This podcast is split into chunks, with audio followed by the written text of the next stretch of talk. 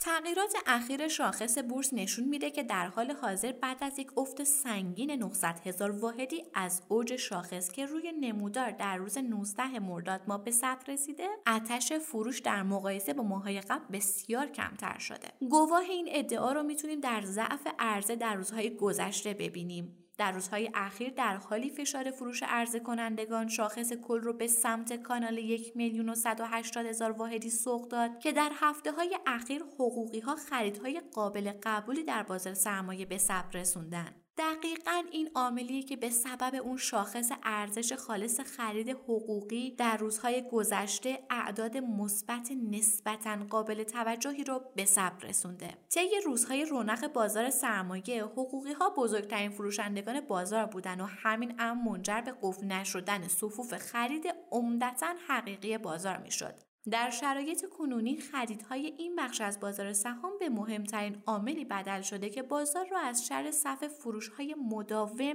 بدور نگه داشته. در وضعیتی که گذر نماگر اصلی بازار سهام از محدوده یک میلیون و دیویس هزار واحدی به سمت پایین یک بار ناموفق بوده به نظر می‌رسه که تکرار موفق اون نیازمند خبری تأثیر گذار برای مهار طرف تقاضا باشه. اگرچه کارشناسان بازار سهام در شرایط فعلی افت احتمالی شاخص به زیر سطح یاد شده رو امری دور از انتظار تلقی نمی‌کنن حداقل در شرایط فعلی شانس موفقیت آمیز گذر بازار از شرایط تلخ کنونی رو هم دور از ذهن تصور نکردن. هرچند دعواهای سیاسی موجود در اقتصاد ایران عاملی شده که تمام بازارها با مشکل پیشبینی مواجه بشن.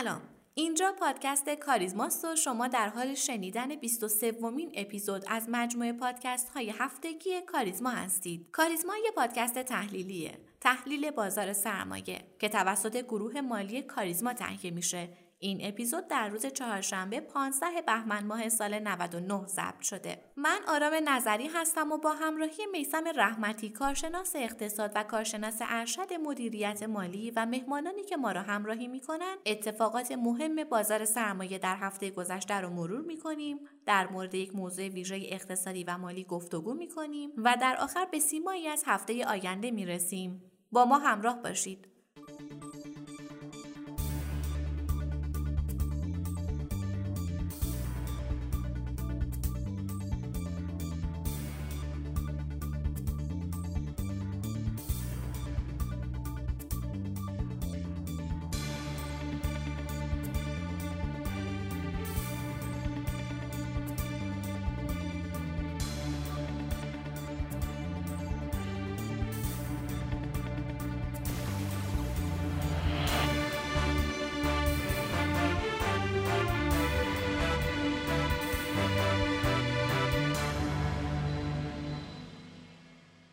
سلام آقای رحمتی روزتون بخیر باشه. خیلی خوش آمدیم. آقای رحمتی در این هفته هر چند دوباره ما شاهد افت قیمت ها بودیم ولی هر روز که بازار سرمایه با افت قیمتی همراه میشه تعداد تحلیلگرایی که بازار رو ارزنده تر می‌دونن هم بیشتر میشه. این تناقض برای چیه؟ سلام عرض می‌کنم خدمت شما و تمام شنوندگان عزیز. ببینید بررسی نشون میده که در حال حاضر وضعیت بنیادی شرکت ها با توجه به بهبود چشمانداز مناسبات خارجی در حوزه سیاست و ثبات داخلی اتفاق دور از ذهن نیست. از طرفی آماره ارائه شده از سوی بانک مرکزی هم حکایت از اون داره که حجم پول در آذر ماه نسبت به گذشته افت داشته که همین امر چشمانداز تورم در داخل کشور رو کاهش میده. با توجه به اینکه این امر می‌تونه برای صنایع داخلی امری با ثبات تلقی بشه و از دشواری های تحلیل بازار به ویژه در مواجهه اون با تغییرات سایر بازارها علل خصوص ارز و سکه کم کنه بنابراین نمی‌تونیم روزهای پیش روی بورس رو حداقل از بود متغیرهای اثرگذار بیرونی در این بازار پر التهاب تلقی کنیم. به این منظور اگر خریداران طی روزهای آتی دست بالا رو داشته باشند بعید نیست. حداقل در میان مدت شاهد یک روند سودی معقول در بازار سرمایه باشیم. با این وجود از اونجا که شاخص کل تا پایان معاملات این هفته به محدوده زیر یک میلیون و دیویست هزار واحد دوباره رسید رسد معاملات در روزهای اولیه هفته پیش رو و اهمیت شاخص در کانال یک میلیون و صد هزار واحد امری ضروریه. به همین دلیل باید توجه داشته باشیم که نفوذ دوباره شاخص کل به ابرکانال یک میلیون و صد هزار واحد ممکنه لزوما به معنی افت قدرتمند شاخص در روزهای پیش رو نباشه. آقای رحمتی چی این هفته هم بودجه 1400 از طرف مجلس رد شد و شایعه اختلاف بین دولت و مجلس بیشتر از قبل تقویت شد؟ در مورد بودجه 1400 بارها صحبت کردیم اما الان چه اتفاقی افتاده و سناریوهای پیش رو چیه؟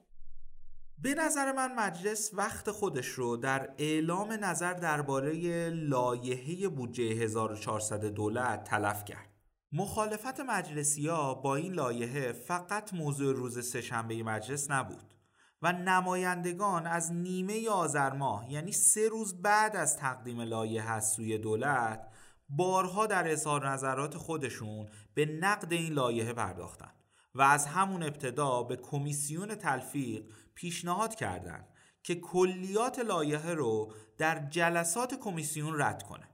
اما موضوع جالب اینجاست که اعضای کمیسیون تلفیق به امید اعمال اصلاح در بودجه 1400 کلیات رو تصویب کردن تا بتونن لایحه دولت رو به دلخواه خودشون تغییر بدن. ولی تو این هفته دیدیم که کلیات از طرف مجلسی ها رد شد تا هم بودجه رد بشه و هم اصلاحی صورت نگیره.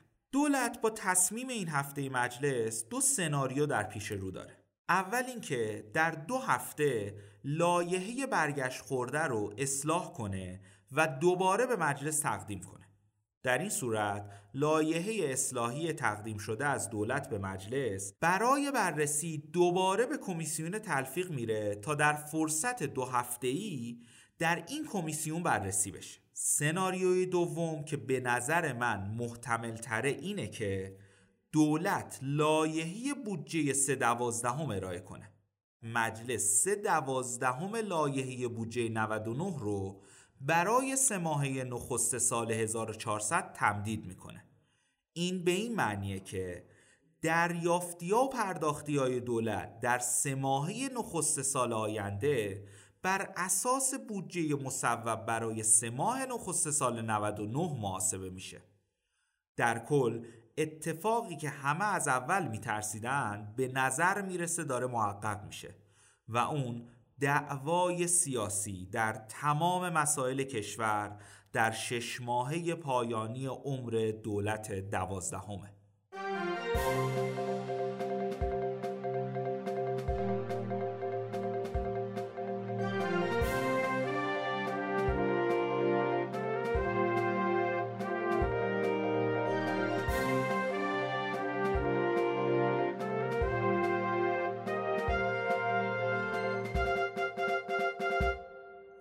ماهای اخیر بازار سهام با فراز و نشیبهای بسیاری مواجه و نهایتا با کاهش قابل توجهی همراه شد. حجم و ارزش معاملات رشد قابل توجهی داشت، بازیگران بازار افزایش پیدا کردند و حقیقی ها و حقوقی های بسیاری هم وارد بازار شدند. همونطور که می‌دونید یکی از دلایل ریزش بازار ناشی از عرضه های سنگین حقوقی ها یا حقیقی های بزرگ و اثر اون بر معاملات خورده بازاره. اخیرا هم با آزادسازی سهام عدالت بر حجم عرضه های حقوقی ها افزوده شده و بازار با چالش های بیشتری مواجه شده. لذا مدتی که دستندرکاران بازار سهام به فکر چاره هستند. توجه به تجربه بورس های جهانی در این زمینه می‌تونه راهگشا باشه. در بازارهای جهانی قوانین و مقرراتی برای معاملات بلوکی و عمده وجود داره. البته این قوانین مدت هاست در بورس تهران هم به چشم می‌خوره و اجرایی شده. اما نکته بسیار مهم اینه که قوانینی که برای حد نصاب معاملات عمده و بلوکی نوشته شده برای دورانیه که ارزش بازار یک چهارم ارزش فعلی اون بوده. نیاز امروز بازار قوانین و مقررات جدید متناسب با اقتضاعات روزه.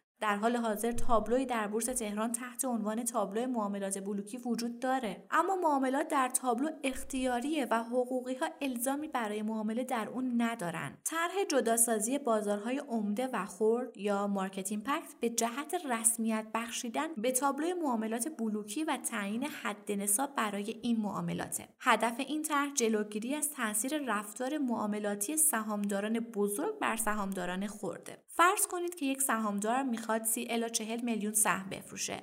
اگر حد نصاب نرمال یک سهم 3 میلیون باشه سهامدار عمده که ممکنه حقیقی یا حقوقی باشه فقط می‌تونه 3 میلیون سهم بفروشه و ما بقیه اون رو هم می‌تونه در بازار بلوکی معامله کنه. در این طرح حد نصاب تفکیک معاملات حقوقی ها در دو بازار عادی و بلوکی به صورت ادواری بازبینی میشه و طی بازه زمانی مشخص اثر بخشی این سازوکار ارتقا پیدا می‌کنه. البته هنوز جزئیات بیشتری از این سازوکار مشخص نیست اما کلیات اون در شورای عالی بورس تصویب شده. به همین دلیل در پادکست امروز در خدمت جناب آقای کاوه بوستانی مدیرعامل شرکت سرمایه گذاری اعتزاد قدیر هستیم تا در مورد این طرح در ایران صحبت کنیم.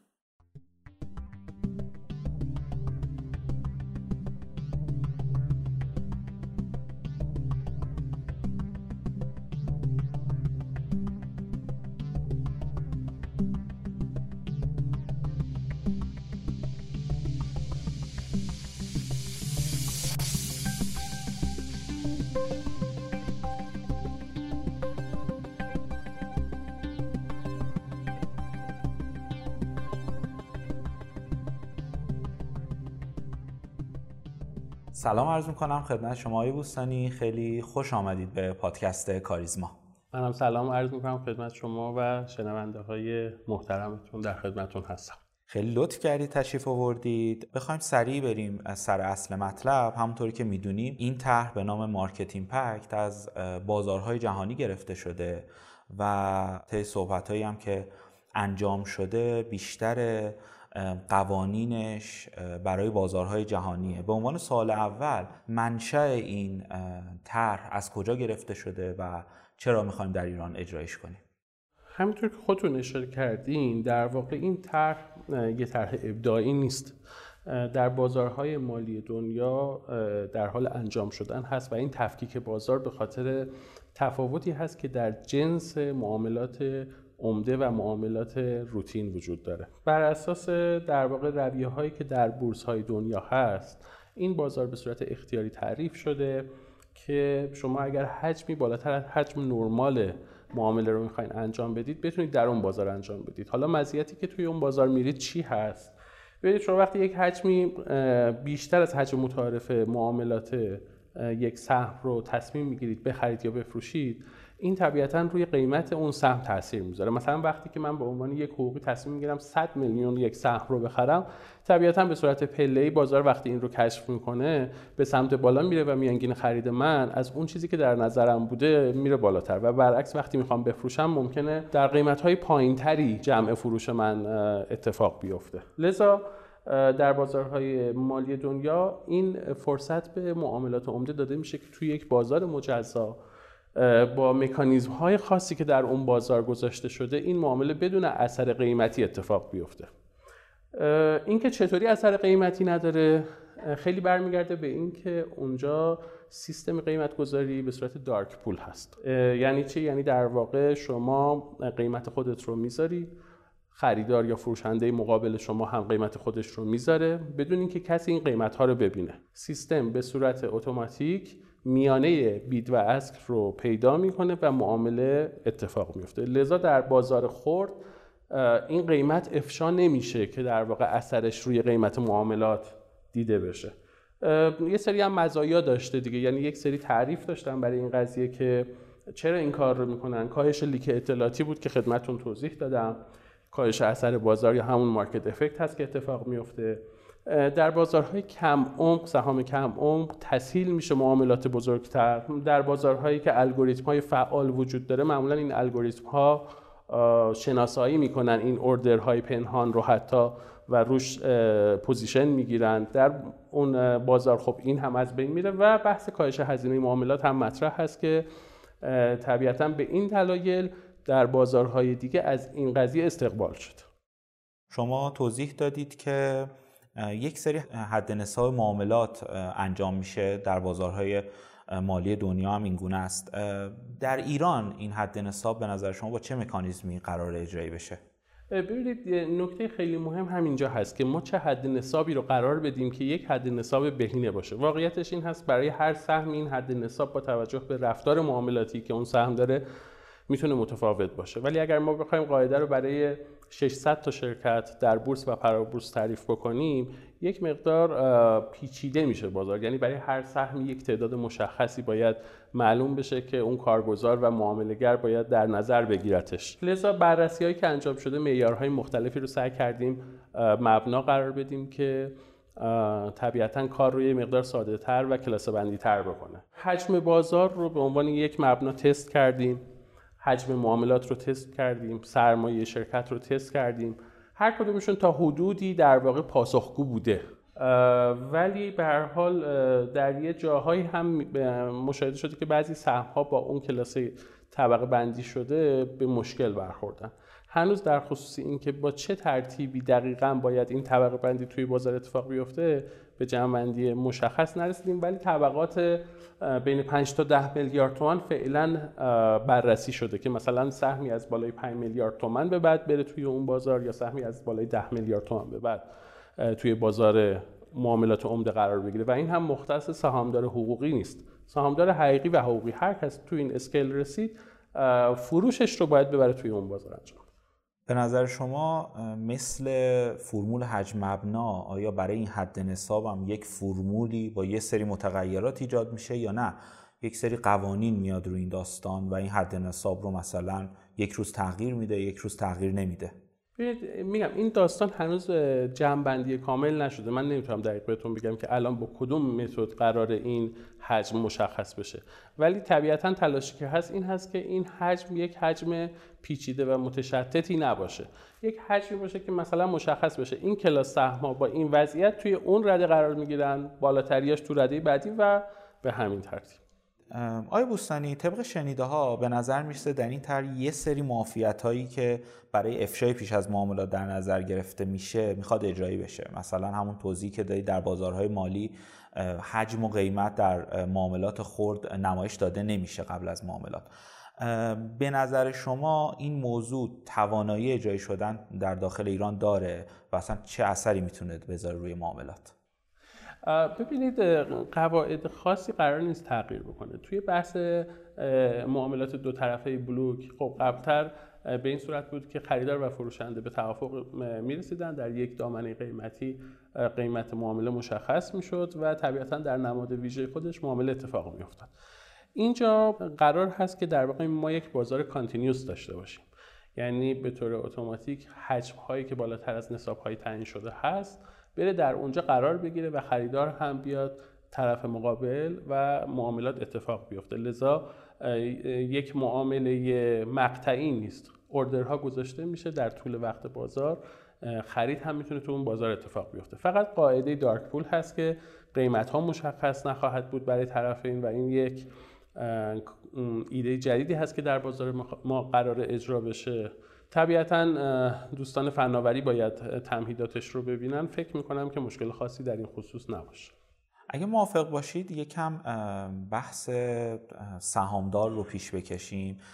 ما همونطور که می‌دونیم بعد از ریزش های اخیر سازمان بورس در تلاش بوده با تغییر یک سری قوانینا از این ریزش جلوگیری کنه. حالا جدای اینکه این قوانین درست بوده یا غلط. به نظر شما اجرای این قانون در وضعیت فعلی همون اتفاقات گذشته رو برای قانونهای دیگه اجرا نمی‌کنه؟ مثلا اینکه سهامدارا اعتراض کنن و دوباره این قانون از دست بره. بذارید من یکم برگردم به قبلتر و این رو کاملتر بهتون توضیح بدم.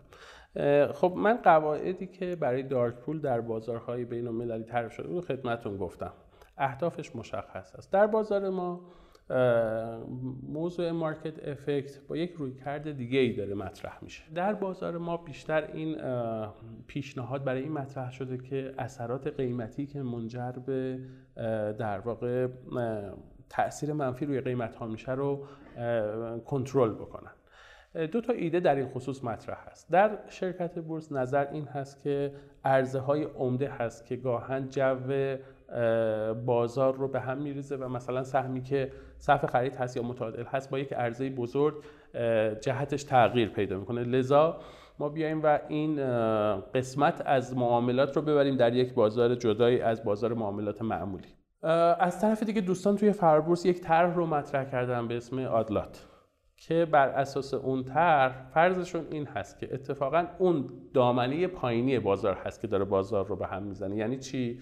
یعنی اینکه میگن یک تعداد زیادی فعال بازار وجود دارن که با سرمایه های بسیار کم حجم های بسیار کم ولی تعداد زیاد جو بازار رو در دستشون گرفتن. لذا ما بیایم اونها رو ببریم در یک بازار دیگه. کاملا دو تا طیف هستیم. طیف شرکت بورس میگه بالای بازار رو بچه های فرابورس دوستان فرابورس میگن پایین بازار رو جدا بکنیم. به هر حال هدف این هست که روال منطقی و معمول روزانه بازار تحت شعاع یک بخش خاصی از معاملگران قرار نگیره. حالا آیا این کارا خواهد بود یا نه؟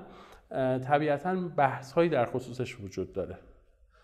اینکه ما فروشنده رو مجبور بکنیم. بره در یک تابلوی جدید با یک قاعده دارک پول جدید اردرش رو بذاره و خریدار مجبور نباشه که بره توی اون بازار مختار باشه توی بازار خرد خریدش رو انجام بده یا تو بازار اون معاملات عمده. یه مقدار بحث نقد شوندگی رو ممکن اونجا دچار مشکل بکنه. بنابراین این هنوز برای ما مشخص نیست. واقعا نکته مهمی هست. به هر حال هم سهامداران حقیقی بزرگ هم حقوقی ها در عرضه هاشون ممکنه دچار مشکل بشن. حتی در شرایطی که مثلا یک سهمی 100 میلیون صف هست وقتی که بهش میگن شما 10 میلیون تو بیشتر نمی‌تونید در بازار خرد معامله بکنید طبیعتا قاعده نقد شوندگی رو تحت شعا قرار میدیم چقدر خوب شد اشاره کردید به این مشکل نقشوندگی ما یک سری قوانین که توی ماهای گذشته اجرایی شده یه سری تناقض ها با هم دارن. به عنوان مثال همین طرح مارکت ایمپکت یه مشکل نقشوندگی رو ایجاد می‌کنه. ولی ما از طرفی اومدیم معاملات الگوریتمی رو برداشتیم. اینها تناقض نیستن نمی‌تونن مشکلات رو بیشتر از قبل به وجود بیارن. ببینید در مورد معاملات الگوریتمی چون مبنای تصمیم گیریش سازمان بوده من خیلی در واقع نظر نمیدم. به حال صلاح دید اون مقطع زمانی این بوده که خب حالا معاملات HFT یا به هر حال معاملاتی که هوشمندتر از سرمایه گذاران نیمه حرفه‌ای و غیر حرفه‌ای ما در بازار عمل می‌کنن برای یه مدت زمانی متوقف بشه. طبیعتا بازارهای مالی دنیا داره به سمت الگوریتم میره. توی بازار خودمون هم هزینه و زیرساختهای لازم چند سال داره اتفاق میفته و این قاعدتا یه تصمیم موقت خواهد بود. گریزی نیست برگردیم به تکنولوژی و معاملات الگوریتمی. در شرایط خاص تصمیمات خاص گاهن اتفاق میفته. ولی در کل باید اینو در نظر بگیریم. نوسان تصمیمات و قواعدی که در بازار گذاشته میشه باید حداقلی باشه. اگر ما هر روز یه قاعده جدید بذاریم هر روز این پیچ ها رو شلو سفت بکنیم و فعالین بازار رو با پدیده ها و قواعد جدید مواجه بکنیم. این به هر حال در بلند مدت ریسک جدیدی رو به بازار تحمیل می‌کنه که ممکنه برای جذب سرمایه های آتی یک علامت سوال ایجاد بکنه.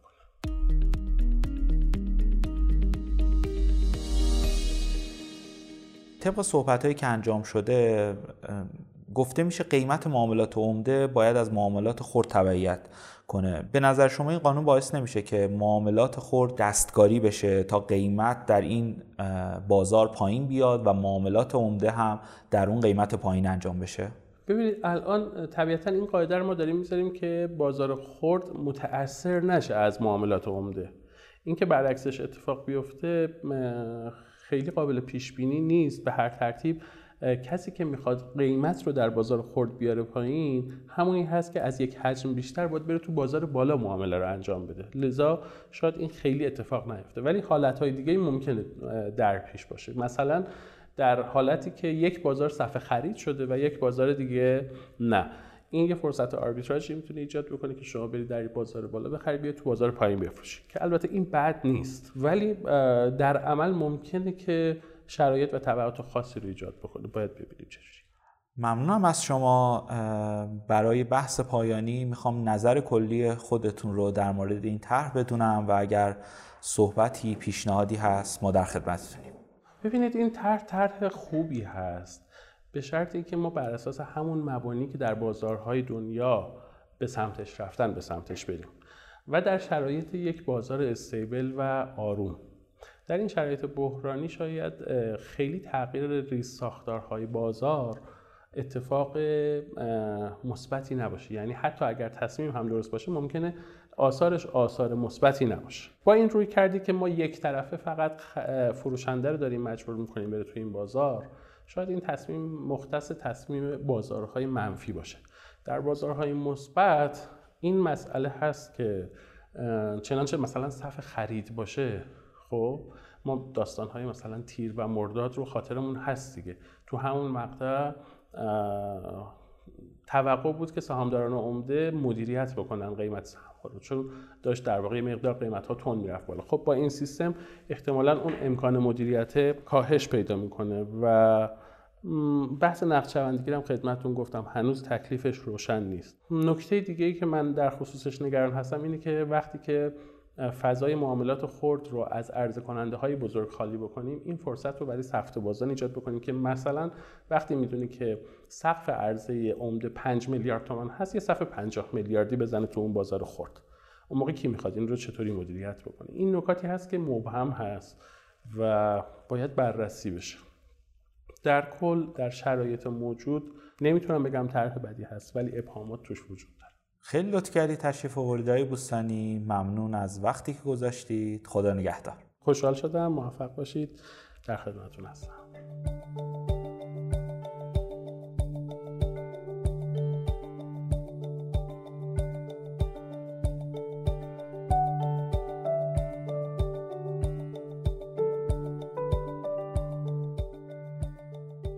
لطفا سوالات، نظرات، انتقادات و پیشنهادات خودتون رو از طریق آیدی تلگرام پاد آندرلاین ادمین با ما در میون بذارید. POD underline admin باعث افتخار ماست که صدای شما باشیم. ما رو هر هفته به نام پادکست کاریزما در تمام پادگیرها مثل Castbox، Overcast بشنوید و به اشتراک بذارید. تا هفته آینده و قسمت بعد خدا نگهدار.